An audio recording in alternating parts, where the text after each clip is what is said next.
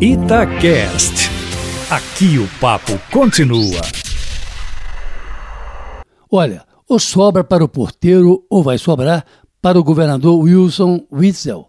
Se bobearem, sobrem para o porteiro, o elo mais fraco da corrente que de alguma forma uniu, nos últimos dois dias, pelo Jornal Nacional da Globo, o presidente Jair Bolsonaro, o governador do Rio, Witzel, e o anônimo porteiro, que no dia 14 de março do ano passado abriu o portão do condomínio onde morava o então deputado Jair Bolsonaro, no Rio de Janeiro, para deixar entrar o ex-PM Elcio Queiroz, que dizia ir à casa de Bolsonaro mas, no entanto, segundo sempre o depoimento do porteiro, não foi a casa do então deputado, mas foi a casa de Rony Lessa.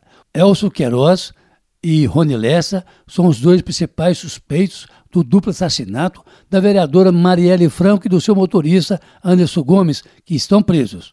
O governador Witzel entra na história porque o presidente Jair Bolsonaro o acusou de participar do que ele chama de farsa, com o objetivo de desgastá-lo politicamente. Segundo o presidente, o governador fluminense comentou com ele recentemente ainda que o porteiro do condomínio o citou duas vezes em seus depoimentos. Foi com base nesse depoimento que o Jornal Nacional fez na terça-feira uma reportagem com exclusividade, citando, no entanto, que no dia 14 de março de 2018, o então deputado Jair Bolsonaro estava participando de reuniões plenárias da Câmara em Brasília, registrando assim essa contradição. Ora, se o então deputado estava votando na Câmara, é evidente que ele não poderia estar no condomínio Vivendas da Barra, no Rio de Janeiro, horas antes do duplo homicídio.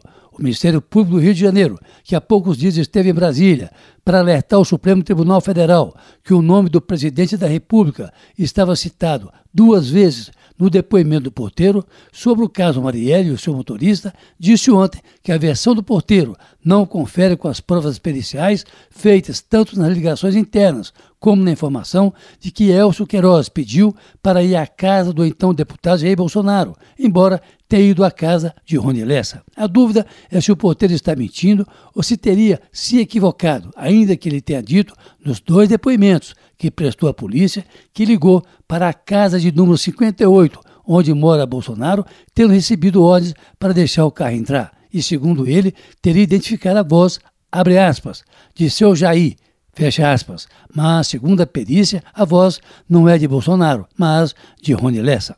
Para o presidente Bolsonaro, que na terça-feira usou uma live para ameaçar a Globo de não renovar a sua concessão e para acusar o governador Wilson Witzel de tentar prejudicá-la politicamente. Wilson, aliás, foi inclusive hostilizado ontem no Rio de Janeiro, em Itaperuna, enquanto em Brasília um grupo de bolsonaristas cercava e ameaçava invadir a sede da Rede Globo. O fato é que o noticiário do Jornal Nacional se baseia no depoimento do porteiro e que a reação do presidente Bolsonaro também, convenhamos, foi acima do tom, ainda que tenha se sentido ofendido a ponto de acusar o governador Witzel de ter vazado para a Rede Globo o depoimento do porteiro. Witzel negou ontem que tivesse qualquer participação nesse vazamento da notícia. Agora, mesmo com a conclusão do Ministério Público do Rio de Janeiro, a Polícia Federal vai apurar o que de fato existe nessa mirabolante história. Carlos Lindenberg, para a Rádio Itatiaia.